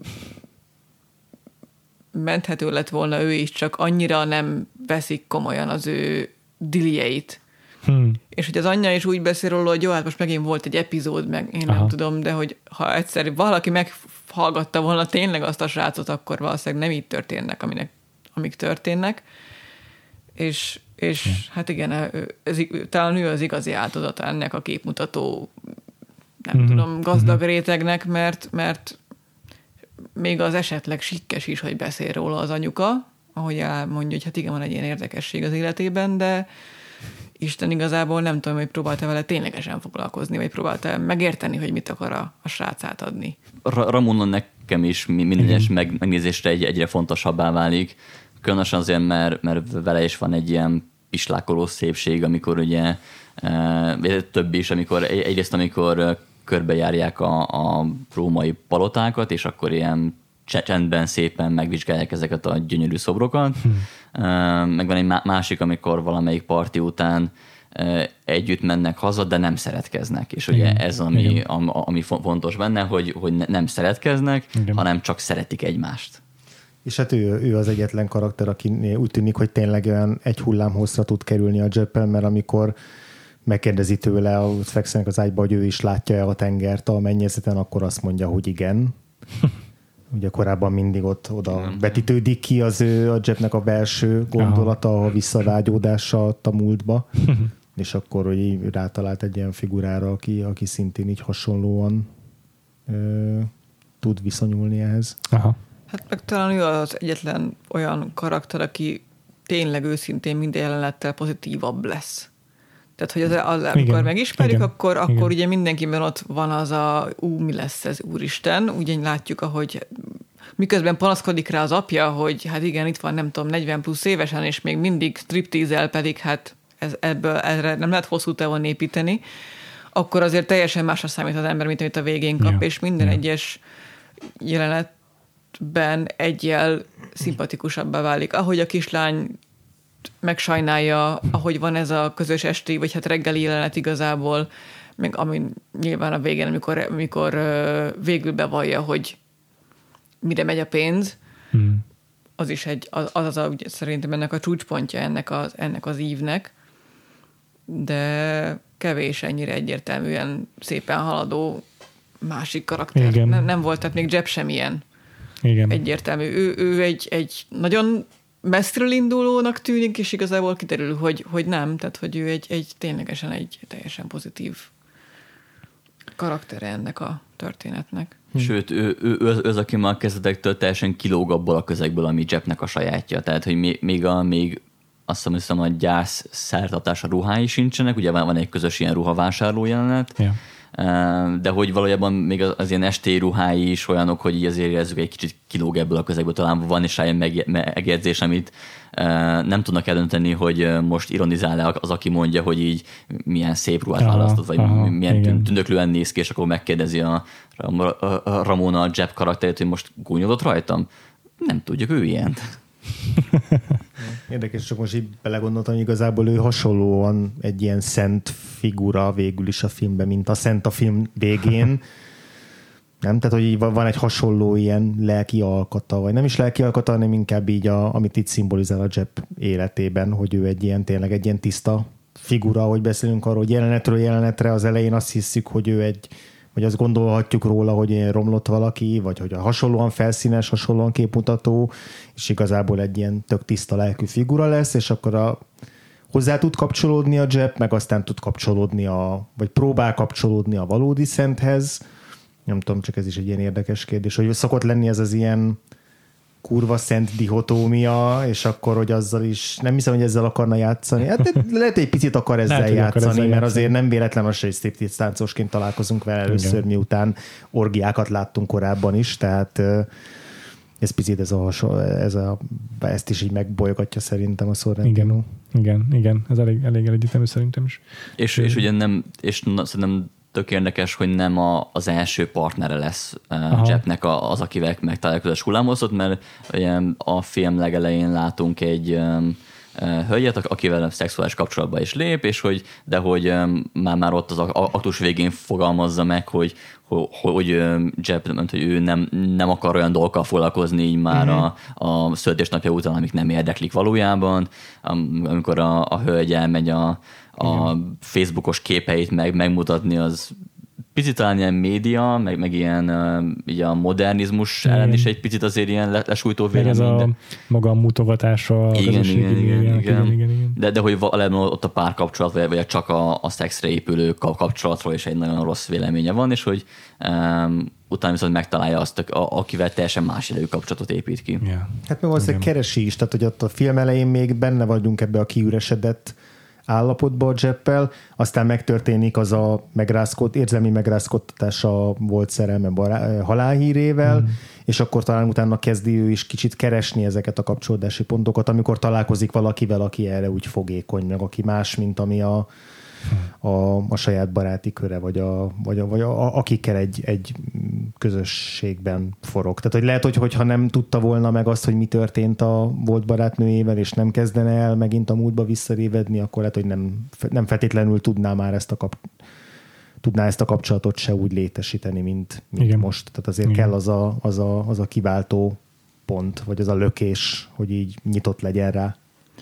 Hát igen, meg hogy azért elhet közben 40 év. Én azon gondolkodtam, hogy mi az, hogy csinált 40 évig. Tehát ezt úgy kell elképzelni, hogy akkor ő befutott, beköltözött Rómába, és onnantól kezdve ez ment. Tehát, hogy gyakorlatilag Szerintem igen. Igen, változatlanul... gyakorlatilag igen. Szép. Hát, ö, Ja. azt nagyon, de igazából azt nekem azért nehéz elképzelnem, mert ő akkor is egy gondolkodó lény.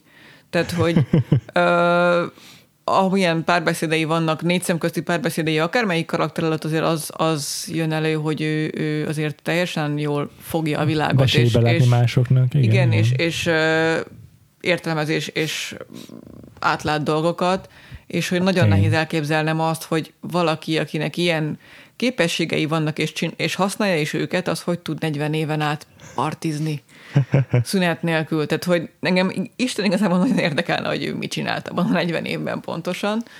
Nehezen, nehezen tudom elképzelni, hogy, hogy tényleg eddig szinte semmi nem volt, és csak ez az egyetlen töréspont az, ami beindítja benne a, ezt az igazi önreflexiót, vagy ezt, ezt, hogy ezt ezeket az eltemetett dolgokat végre felszíre meri hozni.